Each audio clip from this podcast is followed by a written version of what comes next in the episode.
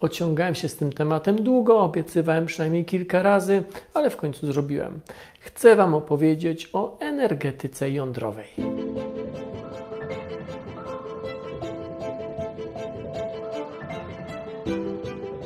Temat jest złożony, więc podzieliłem go na trzy odcinki, które będę publikował u mnie na kanale. Jeśli to Was interesuje, zapraszam do subskrypcji. Zgodnie z aktualnymi planami w Polsce ma zostać wybudowanych kilka reaktorów jądrowych w dwóch elektrowniach.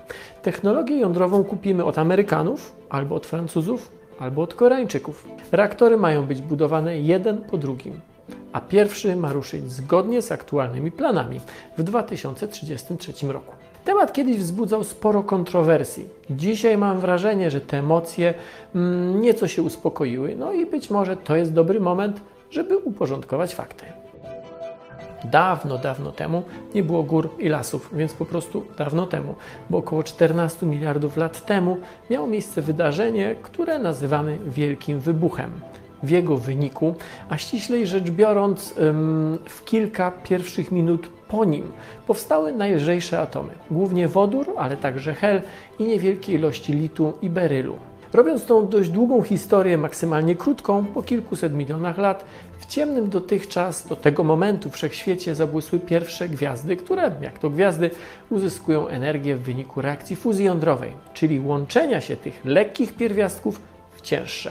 I tak z czasem z tych lekkich pierwiastków powstawały coraz cięższe, takie jak węgiel, tlen czy chociażby azot.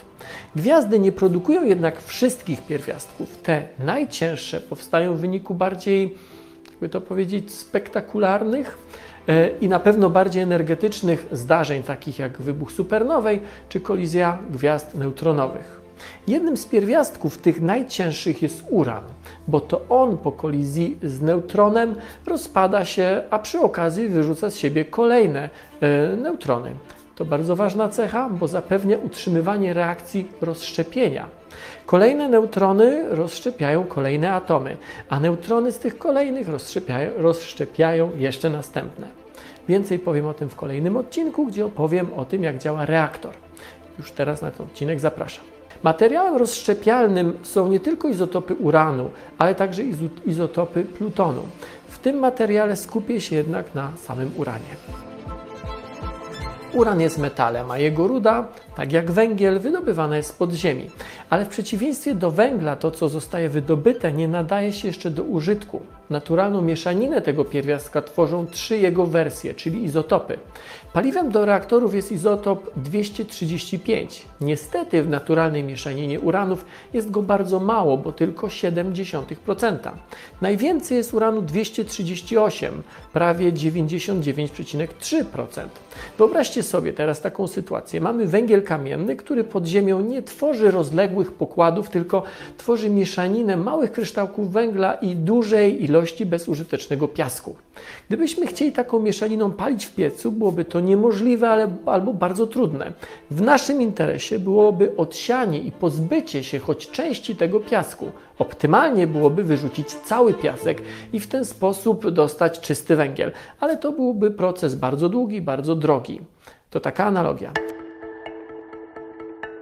Zanim uran wydobyty z podziemi stanie się paliwem, rudę uranową trzeba oczyścić i wzbogacić. Innymi słowy, jakimś sposobem trzeba ilość uranu 235 ze wspomnianych już 0,7% zwiększyć do kilku procent. Ten proces jest skomplikowany i drogi. Technologie wzbogacania, czy wirówkami, czy na inne sposoby ma na świecie tylko kilka krajów. Nie chcę wchodzić w detale techniczne, ale ogromne hale wirówek robią ogromne wrażenie. Wzbogacenie paliwa do elektrowni cywilnej nie musi być duże. Wystarczy, mm, że z tych wspomnianych 0,7% e, wzbogacimy, zwiększymy do 3 do 5%. Jeśli mówimy o reaktorach cywilnych, w reaktorach napędzających na przykład okręty podwodne, to wzbogacenie jest większe od 50 nawet do 90% i wtedy mówi się o uranie wysoko wzbogaconym. Taki zwykle powyżej 80% stosuje się też do produkcji ładunków jądrowych. Już kończę o tych procentach, ale popatrzcie na jedną rzecz. Paliwo uranowe, a konkretniej mówiąc tlenek uranu stosowany w reaktorach cywilnych jest wzbogacony do poziomu kilku procent, a do celów militarnych potrzeba wzbogacenia przynajmniej kilkunastokrotnie wyższego. Wzbogacenie, jak mówiłem, to proces bardzo skomplikowany i bardzo drogi. Nie da się w prosty sposób z paliwa do reaktorów wyprodukować ładunku jądrowego. Nie da się też bomby jądrowej zrobić z paliwa do reaktora cywilnego. O samym reaktorze opowiem w kolejnym odcinku, więc teraz z tej historii z produkcji paliwa przeskoczymy do tego, co dzieje się z nim po tym, jak zostanie wykorzystane. Odpowiednio wzbogacony i uformowany w niewielkie pastylki materiał rozszczepialny wkładany jest do wnętrza reaktora. Stamtąd po kilku, kilkunastu miesiącach jest wyciągany i nawet na kilka lat jest umieszczany w znajdującym się obok reaktora dużym basenie. Wyciągnięte wprost z reaktora pręty paliwowe są bardzo gorące i bardzo promieniotwórcze.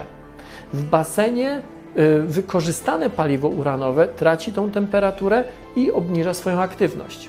Gdy możliwy jest już transport w specjalnych pojemnikach, transportowane jest ono do zakładu przetwarzania odpadów radioaktywnych. Materiał może być rozpuszczony w silnym kwasie i zalany betonem, szkłem albo specjalną żywicą. Następnie może być pakowany w odpowiednie pojemniki y, i przewieziony do tak zwanego składowiska odpadów wysokoaktywnych.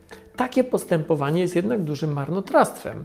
Wypalone paliwo można po przerobieniu użyć jeszcze raz, bo w reaktorze wykorzystywana jest tylko niewielka część umieszczonego w tych prętach paliwowych mm, uranu.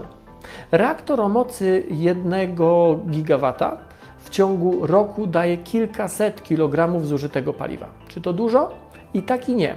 Gdyby porównać to do zanieczyszczeń i odpadów, także promieniotwórczych, jakie wiążą się z produkcją prądu z węgla, kilkaset kilogramów rocznie z dużej elektrowni brzmi jak bajka. Bajką nie jest jednak to, że odpady promieniotwórcze trzeba e, traktować z dużą ostrożnością. Warto zdać sobie jednak sprawę z tego, że energetyka węglowa też na wielu etapach uwalnia do środowiska substancje promieniotwórcze. Podczas wydobycia, gdy uwalniane są zanieczyszczane wody kopalniane, podczas spalania, podczas składowania popiołów czy kamieni górniczych. Ciekawe statystyki można znaleźć z Francji. Tam działa kilkadziesiąt reaktorów, ale tylko kilka procent promieniotwórczych odpadów pochodzi tam z energetyki. Przytłaczająca większość bierze się z technologii jądrowych stosowanych w medycynie, przemyśle czy nauce. Jak wspomniałem, to jest pierwszy odcinek um, o energetyce jądrowej, a planuję zrobić trzy. Zanim więc w komentarzu zwrócicie mi uwagę, że nie poruszyłem jakichś wątków, poczekajcie proszę na całą serię, na wszystkie odcinki. Nauka to lubię na Facebooku i YouTube.